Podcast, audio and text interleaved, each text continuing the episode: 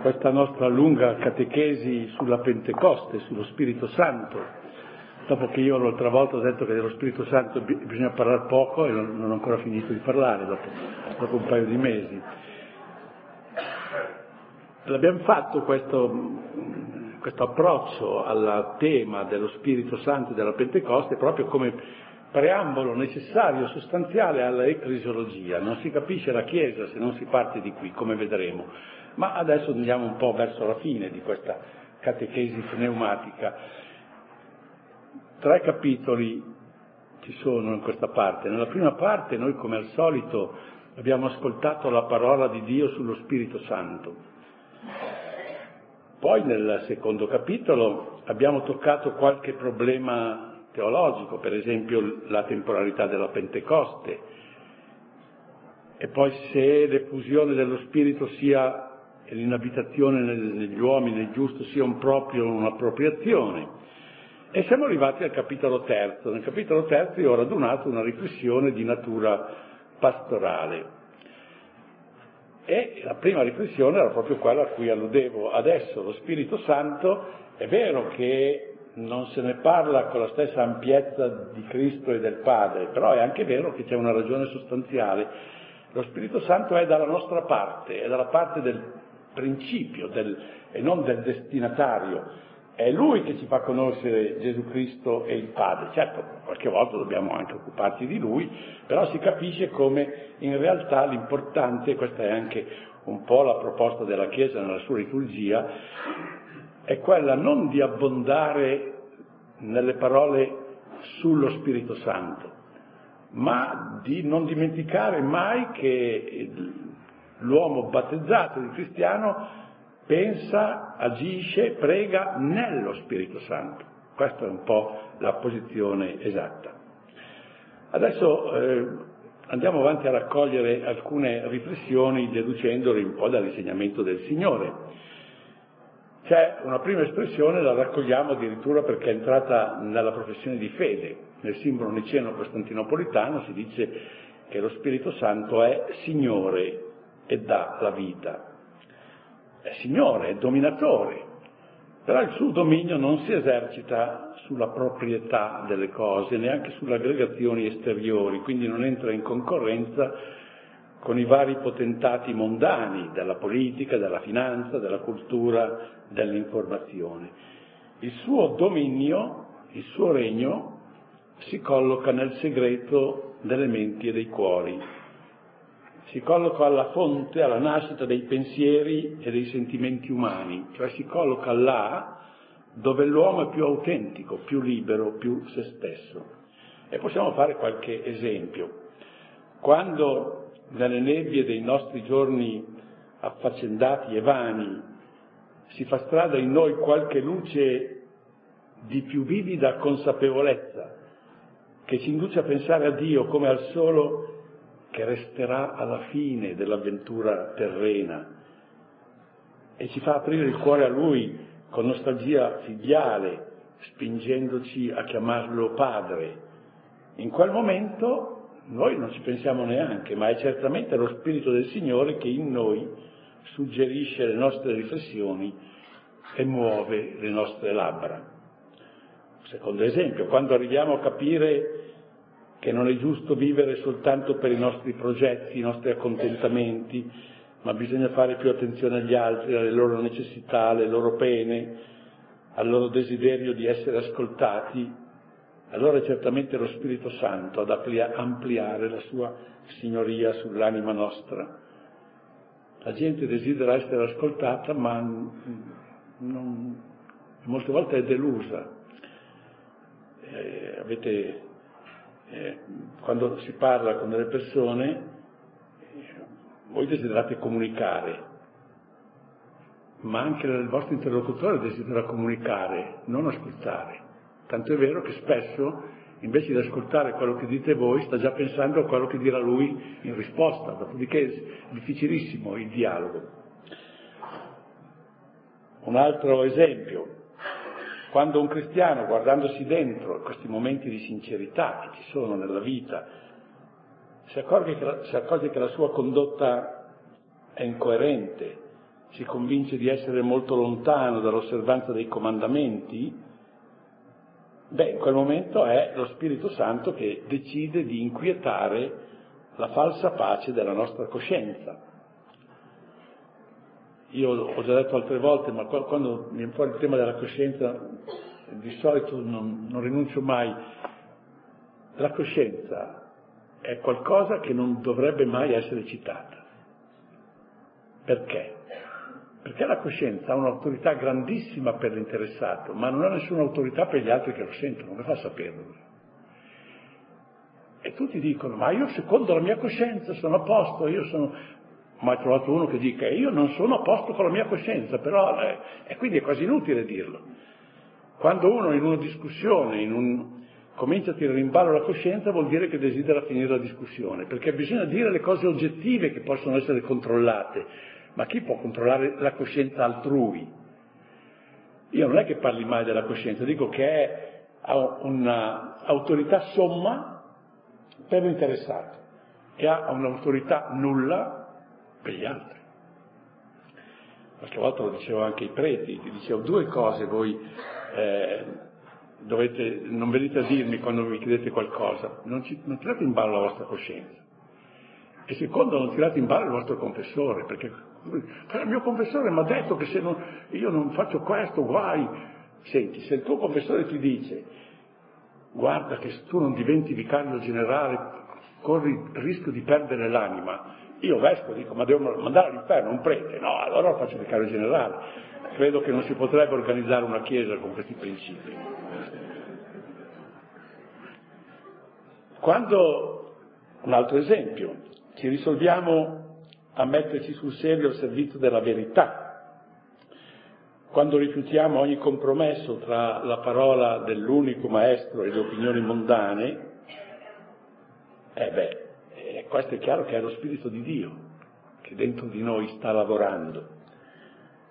Come quando sappiamo accogliere con larghezza, con benevolenza, ogni forma anche nuova di amore autentico per Cristo e per la Chiesa, certamente vanno verificati, però la capacità di accogliere, eh beh, questo è lo Spirito che fa sentire in noi la sua azione rinnovatrice. In tutti questi interventi egli si dimostra Signore, dominatore. E dà la vita, è Signore e dà la vita. Ci dà la vita perché ci dà Cristo che è la vita, nella pienezza della sua realtà pasquale. San Paolo nella prima lettera ai Corinti ha una parola illuminante, dice nessuno può dire Gesù è Signore se non sotto l'azione dello Spirito Santo, cioè nessuno può arrivare a capire Gesù come è in se stesso, non come noi crediamo che sia così superficialmente, se non c'è lo Spirito Santo. Ed è proprio per la, calda, per la sua calda illuminazione dello Spirito che Cristo, le sue parole, i suoi gesti non sono per noi una memoria di eventi passati, come purtroppo lo sono per molti dotti che passano la vita a studiare i Vangeli, le Sacre Scritture, Gesù Cristo, i decreti del Concilio, eccetera, ma eh, non, non, arrivano a vedere Cristo con gli occhi della fede che, lo, che ci, ci, fa vedere come colui che è vivo, che è risorto, che è al centro. Così anche quando si tratta della Sacra Scrittura. La Sacra Scrittura da sola eh, non, non, non, non arriva a cambiare niente. Ci vuole la Sacra Scrittura e lo Spirito di Dio che ci guidi a penetrarla. Se no si fa della bibliolatria. La scrittura è un libro, è un libro che nel regno di cielo non ci sarà più. Quindi non si può esaltare al punto che diventa un assoluto. Ed è invece fondamentale purché ci sia assieme alla conoscenza della scrittura, all'ascolto della Sacra Scrittura, anche la forza della partecipazione all'evento ecclesiale per mezzo dello Spirito Santo. Nella prima lettera ai Tessalonicesi, al capitolo primo, c'è una parola che a me piace molto ma che viene citata quasi mai. Il nostro Vangelo, dice San Paolo, non si è diffuso tra voi soltanto per mezzo di una parola. Uc en logo monon Non si può distribuire la Sacra Scrittura così convinta che basta distribuire il libro e, e si comunica la verità. Non, è, non si è diffuso tra voi soltanto per mezzo di una parola, ma anche con potenza e con Spirito Santo e con profonda convinzione. Un esempio dell'azione vivificante del, dello Spirito Santo è proprio in virtù della presenza dello Spirito che la Chiesa diventa mistero fecondo, comunione trinitaria. Sant'Ambrogio ha una bella parola che ho citato quasi mai, dice che la Chiesa è sacrarium trinitatis, santuario che ospita l'epifania delle tre persone divine. Chiesa, quando è missione per l'avvento del regno di Dio, tutto questo è perché c'è lo Spirito che lavora in lei. Senza di lui la Chiesa si farebbe solo struttura, organizzazione, efficienza propagandistica. E il bello è che quelli che non sono animati dallo Spirito vedono così la Chiesa. Dicono la Chiesa è struttura, è, è burocrazia, no? Ho appena sentito nelle polemiche di questi tempi, dobbiamo essere schiavi della burocrazia vaticana ed era probabilmente un intervento della Chiesa forse su, su, sul fatto che, che, la vita umana va, va, rispettata, cosa c'entra la burocrazia? No? Ma lì è chiaro che il termine, eh, vedono così la Chiesa perché gli manca il principio dello Spirito di Dio, lo Spirito dà vita così. Anche la liturgia, vedete, con lo Spirito la celebrazione liturgica è redenzione continuamente inverata e offerta, è presagio e anticipazione della gloria futura è il riflesso interno della gioia del cielo. Senza lo spirito sarebbe ritualismo noioso e spenta formalità. E anche per l'impegno morale. Con lo spirito l'impegno morale diventa una spontanea, lieta espressione d'amore, ma se non c'è lo spirito l'impegno morale diventa un insieme di precetti e di divieti mortificante e triste.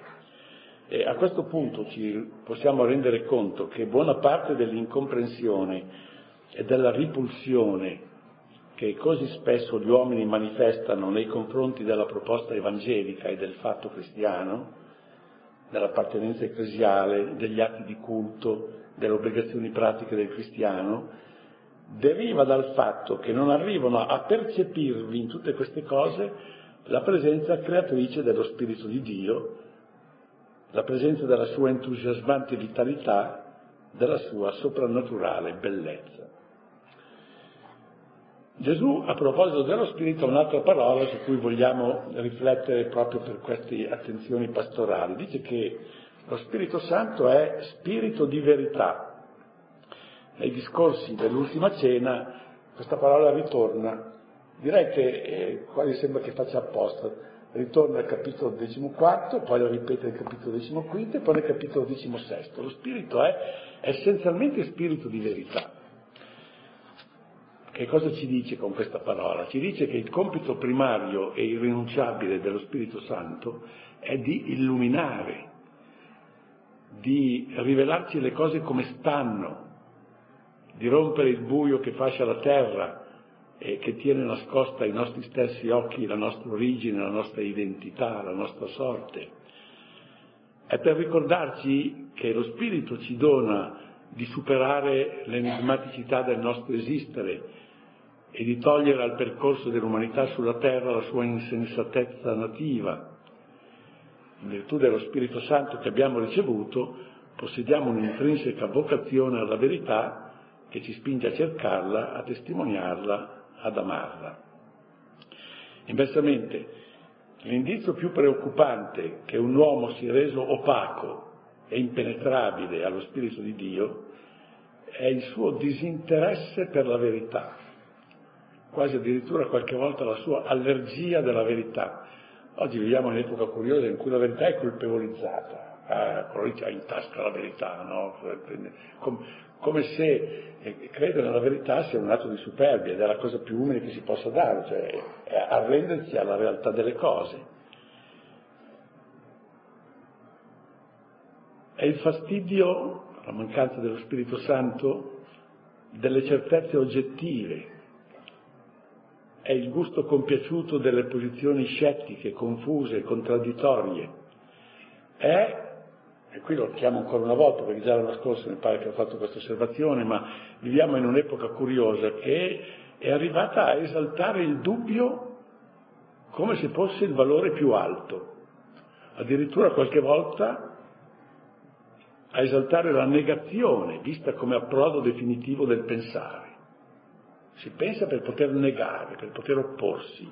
E il dubbio, il dubbio, guai, adesso tu, tutti dicono che eh, la, la, colpe, eh, la, colpevolezza sta nella certezza, mentre il, la posizione giusta è quella di dubitare di tutto.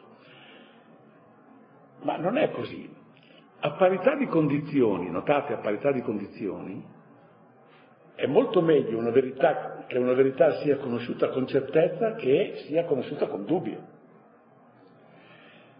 Tanto è vero che è soltanto quando si tratta delle questioni fondamentali che noi tiriamo fuori l'esaltazione del dubbio, ma nella vita normale non esaltiamo mai il dubbio.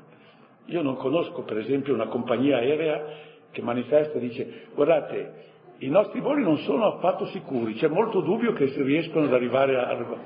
Chi lo fa questo? Io non conosco nessun chirurgo che quando fa un'operazione anche la più semplice dell'appendicite, dice sì, l'operazione è semplice, però c'è sempre il dubbio che possa andare male. Lo avete mai sentito fare un discorso simile? Chissà perché invece quando si tratta delle cose che contano noi esaltiamo il dubbio. È l'assenza dello spirito. Poi troviamo un'altra parola di Gesù a proposito dello Spirito Santo. Dice, egli vi insegnerà ogni cosa. Quindi si può dire, basta avere lui come maestro. Qui però bisogna stare attenti, eh? sarebbe sbagliato dire ma egli vi insegnerà ogni cosa, quindi lo Spirito Santo mi insegna tutto e quindi è mica necessario andare a scuola in sostanza, è mica necessario studiare, ricercare, no. Non è che perché lo Spirito Santo ci insegna tutto, di colpo siano messo fuori gioco tutte le enciclopedie, le notizie immagazzinate nei nostri computer, le biblioteche, le scuole, le ricerche. L'illuminazione pentecostale non si riferisce a questo tipo di conoscenza. È altra la natura della verità che essa ci offre. Che cosa ci insegna lo Spirito? Ci insegna ogni cosa che davvero conti, ogni cosa che giovi a dare alla vita la sua valenza autentica, ogni cosa che può aiutarci a conseguire felicemente il nostro destino. Questa è la verità che lo Spirito ci insegna e direi che al di fuori dello Spirito è difficile approdare a questa verità.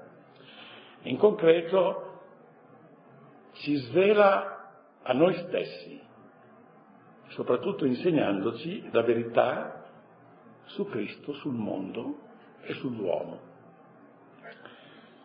La verità su Cristo, Molti, specialmente tra i sapienti e gli intelligenti di cui parla sempre la, eh, la frase di Gesù che abbiamo citato infinite volte, molti discutono su Gesù, ma spesso ne discutono senza verità perché più o meno consapevolmente si sono sottratti alla scuola di questo maestro interiore.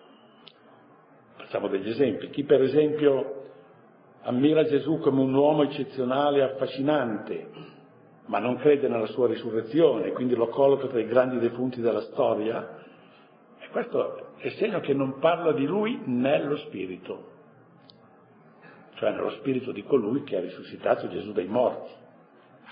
Per quanto egli sia famoso acculturato e conosca anche l'aramaico, non solo l'ebraico, eh, in realtà lo spirito, senza il magistero interiore dello Spirito Santo non si conosce Cristo.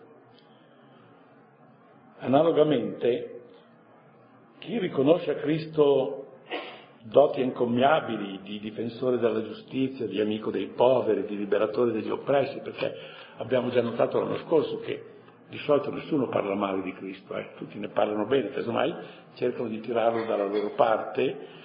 Quindi chi fa tutte queste elogi di Cristo, servatore della giustizia, amico dei poveri, liberatore degli oppressi, ma poi lo scorona delle sue prerogative divine, non è illuminato dallo Spirito Santo, è che era vuoto, anche se è uno scrittore famoso, è un illustre scienziato. Facciamo un altro esempio ancora. Chi considera Gesù non come l'unico salvatore, ma come uno dei tanti. Oh, si salvano un po' tutti, quindi vuol dire che non salva nessuno. Perciò, uno che a differenza di San Pietro, cito il discorso del quarto capitolo degli Atti, non ritiene che non ci sia altro nome dato agli uomini sotto il cielo nel quale è stabilito che possano essere salvati, si estranea, per così dire, dalla grazia di Pentecoste, anche se di mestiere fa il predicatore, l'opinionista religioso, anche il teologo. Eh, perché anche i teologi sono liberi di sbagliare, no? È una delle possibilità che c'è nella Chiesa. Adesso si fa fatica a diventare eretici, però io una volta l'ho detto, l'ho detto in, una, in, una, congregazione di Roma e tutti mi hanno sai, io ho un grande, un grande angoscia, non so come si faccia a diventare eretici al giorno d'oggi, perché voi la potete dire più grossa possibile, trovate già che un teologo l'ha già detto, e un libro pubblicato da una casa cattolica l'ha già, l'ha già riportato. Ma come si fa? Oh, io spero che il Signore mi salvi dalle eresie, però voglio avere la possibilità di, di rendermi eretico se voglio, no? Questo fa parte della dignità e della libertà del cristiano. Vabbè. Poi lo Spirito ci illumina dandoci la verità sul mondo. Senza la luce dello Spirito, le creature terrestri, le creature, non sono più percepite nella loro trasparenza originaria che le fa rivelatrici della bellezza di Dio. Allora uno può esplorare la natura scientificamente, studiarla, ma se non c'è questo spirito che ci dà gli occhi per, per vedere, la natura diventa opaca e illeggibile. Tutte le cose più belle che il Signore ha fatto non servono più per andare a Lui perché perché le, le, percepiamo in ciò che non hanno di, di, connessione con il loro creatore. Uno che è così, anche se magari è, è un professore di scienze naturali, è analfabeta, perché non sa più leggere il libro della natura. Come un analfabeta, il libro più chiaro, più sapiente, non gli dice niente. L'uomo senza lo spirito, l'uomo analfabeta, l'uomo psichico, come lo chiama San Paolo nel secondo capitolo della prima lettera ai Corinti, può anche indagare con acutezza sugli eventi del cosmo, sui loro processi, le loro concatenazioni. Può dominare le cose, perfino alterarle manipolarle, ma il mondo resterà sempre per lui un enigma senza plausibilità e senza scopo, dal momento che non lo coglie più come il dono del suo creatore, il quale attraverso le sue opere vuol rivelarsi ed entrare in comunione con noi. E così si finisce con smentire quanto sta scritto nel primo capitolo della lettera ai Romani. Le perfezioni invisibili di Dio possono essere contemplate nelle opere da Lui compiute, ma possono essere contemplate se lo Spirito diventa comprinzipio di contemplazione. Senza la luce dello Spirito il mondo appare alla nostra vista una contrada assurda, vana, desolata come una landa lunare. E poi la verità sull'uomo, che vuol dire sull'uomo nel suo comportamento.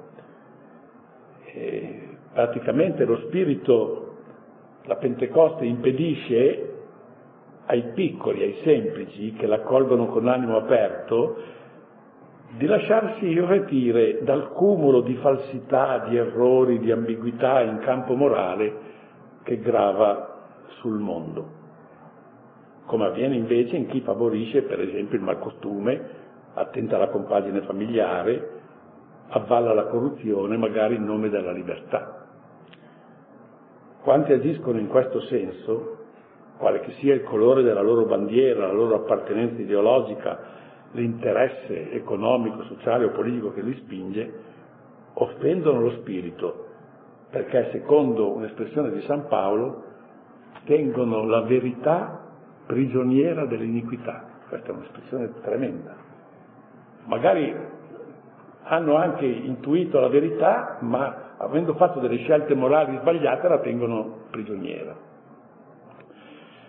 Prendiamo un'altra frase, sempre per arricchire questa nostra indagine pastorale sullo Spirito Santo. Nella seconda lettera ai Corinti c'è questa frase, dove c'è lo Spirito del Signore c'è la libertà.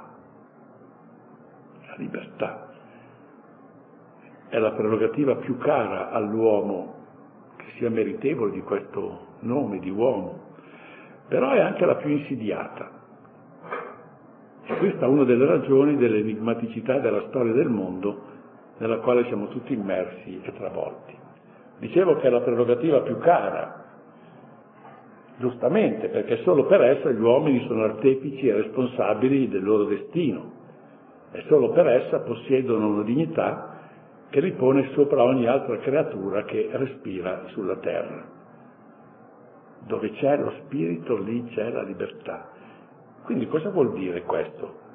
Vuol dire che siccome è ciò che è più caro all'uomo, la libertà, e siccome è ciò che ci dona lo spirito, c'è un'affinità connaturale e una reciproca attrazione tra l'uomo autentico e lo Spirito Santo. Ogni nostro sospiro verso la libertà, anche quando è inconsapevole, magari frammisto a intenzioni estranee, chi aspira verso la libertà appella implicitamente allo Spirito Santo che non ci vuol vedere schiavi di niente e di nessuno. Però è anche la prerogativa più insidiata,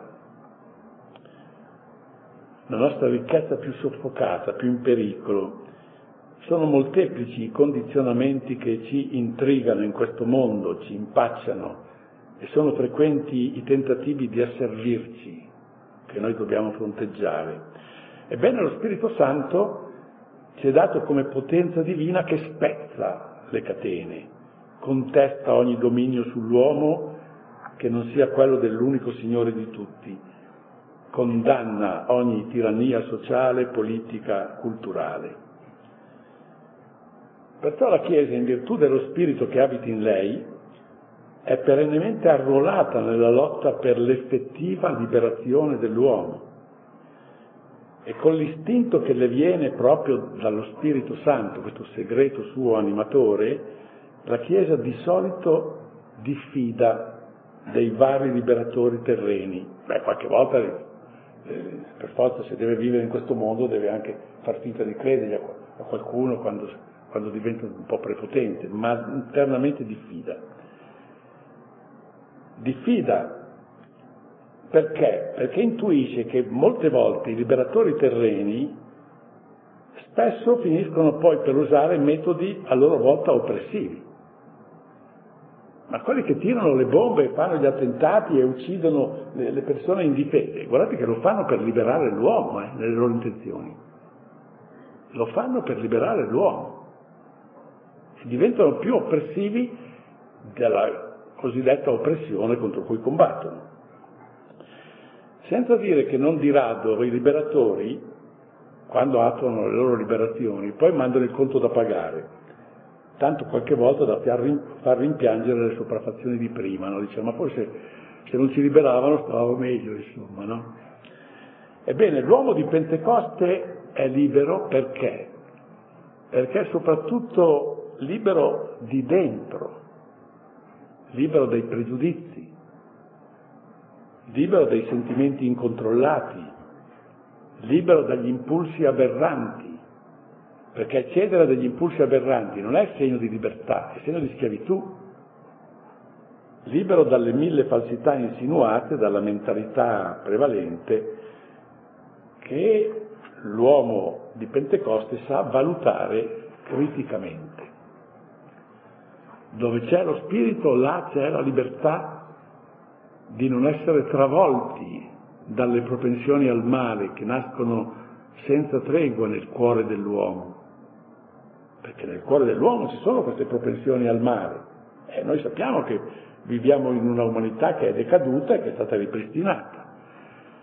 Dove c'è lo spirito c'è il coraggio di non piegarsi alla prepotenza e la forza di essere fedeli a se stessi e ai propri ideali, come è avvenuto negli Apostoli che dopo la Pentecoste hanno scosso da sé tutte le paure, prima stavano ritirati nel cenacolo, paura di uscire, e hanno impavidamente resistito a tutte le intimidazioni e a tutte le minacce. Dove c'è lo spirito, la libertà umana non è più un gioco senza regole, senza traguardi, senza motivazioni, senza scopo, come spesso è presentata dalla cultura imperante del nostro tempo. No? La libertà è proprio è, è, non avere regole, non avere neanche i traguardi, non avere niente. No? La libertà dove c'è lo spirito diventa essenzialmente capacità di donarsi per amore, donarsi al Signore Gesù che ci ha redenti, al Padre che ci aspetta nella sua casa, ai fratelli che costituiscono con noi un unico corpo. E in questo modo, esponendosi alla luce pentecostale, l'uomo si salva dall'assurdità di una vita senza scopo e capisce la nobiltà e il fascino di essere l'interlocutore e l'amico di Dio. Poi un'altra serie di riflessioni le desumiamo da una frase di San Paolo che poi viene illuminata da quello che Gesù ha detto a proposito del demonio. Nella prima lettera ai Corinti, capitolo secondo, noi non abbiamo ricevuto lo spirito del mondo, ma lo spirito di Dio. Queste parole delineano un'antitesi assoluta e ci rivelano un aspetto fondamentale dell'effusione pentecostale. La missione del Paraclito include un'opposizione e una lotta che caratterizza la vicenda umana e la caratterizzerà sempre fino a che con la venuta del Signore la storia arriverà alla sua conclusione. Lo spirito del mondo e lo spirito di Dio, questa è la tensione in cui noi siamo immersi. Ma qual è la causa prima, precipua e permanente dello spirito del mondo che si oppone allo spirito del risorto. Gesù non ha dubbi nell'assegnarle un'indole personale e ci parla del demonio, qualificandolo ripetutamente come il principe di questo mondo, il padre della menzogna, colui che è omicida e colui che è disgregatore. Tutto il mondo, dice la prima lettera di Giovanni, giace sotto il potere del maligno. Quindi diciamo qualche cosa del demonio, è un argomento che viene trattato molto poco. Mi ricordo che una volta Paolo VI ha osato parlare del demonio, è stato uno scandalo generale. Ma come? Ma che del demonio? Ma perché noi viviamo in una strana epoca. Nelle epoche antiche per far notizia bisognava dire un'eresia. Se il Papa diceva che il demonio non c'è, eh, allora sì era uno scandalo. Adesso quando il Papa dice le cose secondo la fede si scandalizzano. Questo vi dà la misura della situazione, no? Come? Beh, io con molto, direi, consapevolezza della piccolezza, io del demonio preferisco credere a Gesù Cristo, perché tutto sommato è, quello che ha più garanzie di vedere le cose come stanno, che non alla, alla moda. Tutto il mondo giace sotto il potere del maligno. È una frase terribile questa di San Giovanni, ma è una frase che noi verifichiamo. A guardare come tanto spesso l'intera umanità ci appare preda dell'odio, della disperazione, della follia, eh, si deve pensare, ma no, ma questo è qualcosa di sovrumano. Direi che specialmente certo genere di pazzia è superiore alla, alla stupidità normale dell'uomo medio in sostanza. Quindi bisogna che ci sia qualcuno un po' più intelligente per essere così matto. C'è un quid in più. E il Signore ci dice, certo che c'è un quid in più. Il mondo giace sotto il potere del maligno.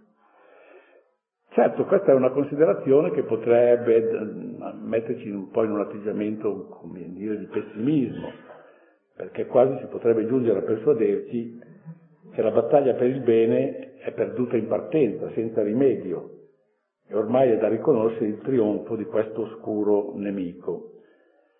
Ma per fortuna c'è l'evento di Pentecoste, questo non bisogna dimenticarlo.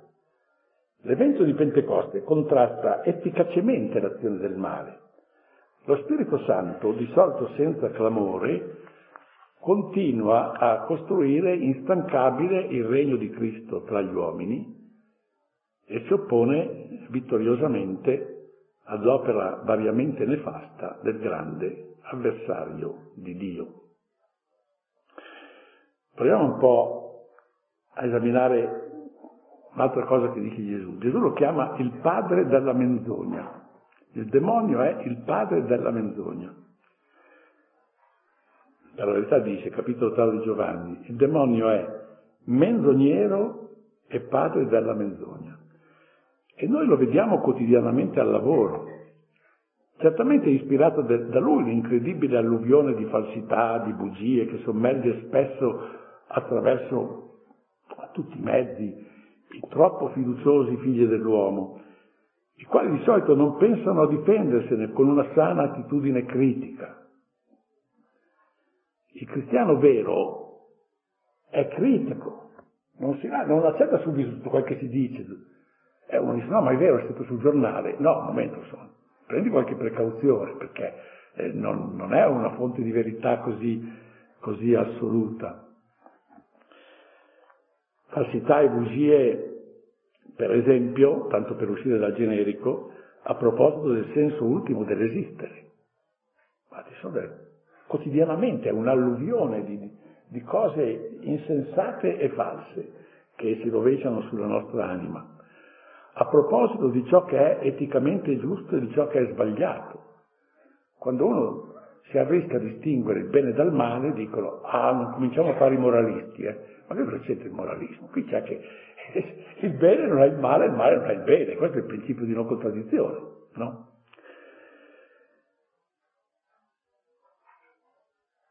A proposito della storia ecclesiale, per esempio, ma quante cose sono dette che non hanno nessun fondamento. Quantomeno eh, per mancanza di, di, come dire, di completezza nell'esposizione. Prendiamo per esempio, eh, ogni tanto salta fuori l'Inquisizione, no? Ah, l'Inquisizione, guai, tutto il disastro dell'Inquisizione. Io farei un ragionamento semplicissimo. L'inquisizione era un tribunale serio, eh. naturalmente fatto con la mentalità dell'epoca, con i principi dell'epoca, era un tribunale serio. Se le vittime del 1793, del terrore giacobino e della legge dei sospetti, avessero potuto essere giudicati dal Tribunale dell'Inquisizione, avrebbero fatto salti di gioia. Invece sono stati mandati al macello così tranquillamente. Ma nessuno mette il dito su questo. Ma questa è una partita storica. Se qualcuno delle vittime delle purghe leniniste, staliniane e di tutti i loro seguaci avrebbero potuto avere un giudizio dall'Inquisizione, ah, ma questi firmerebbero subito. Ma che li hanno mandati così a milioni. E questa, queste sono falsità storiche bisognerebbe ogni tanto ricordarle, ogni tanto, anche se poi non che ognuno va avanti a pensarla come, come è stato abituato a pensare, però io credo che è giusto che noi rendiamo omaggio alla verità. E così via. Ci sarebbe sì da sgomentarsi se non sapessimo che al lavoro c'è anche lo spirito che guida alla verità tutta intera. Per merito dello spirito gli animi onesti alla fine trovano la strada per raggiungere una fede non inquinata. C'è una bellissima parola nel Vangelo di Giovanni. Gesù dice, chi fa la verità arriva alla luce. Chi fa la verità nel suo comportamento, no? che non, alla fine arriva alla luce.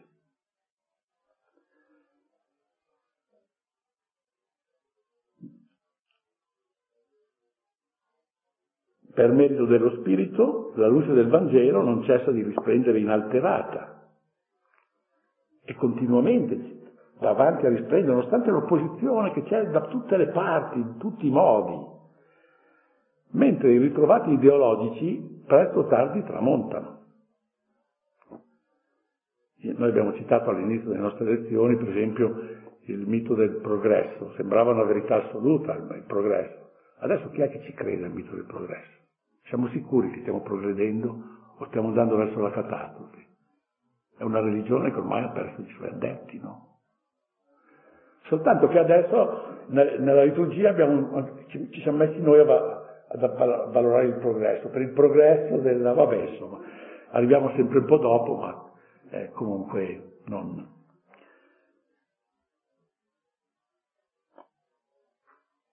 Ecco, io direi che, che vi posso concedere tre minuti d'anticipo per farmi perdonare la, l'altra volta ho abusato.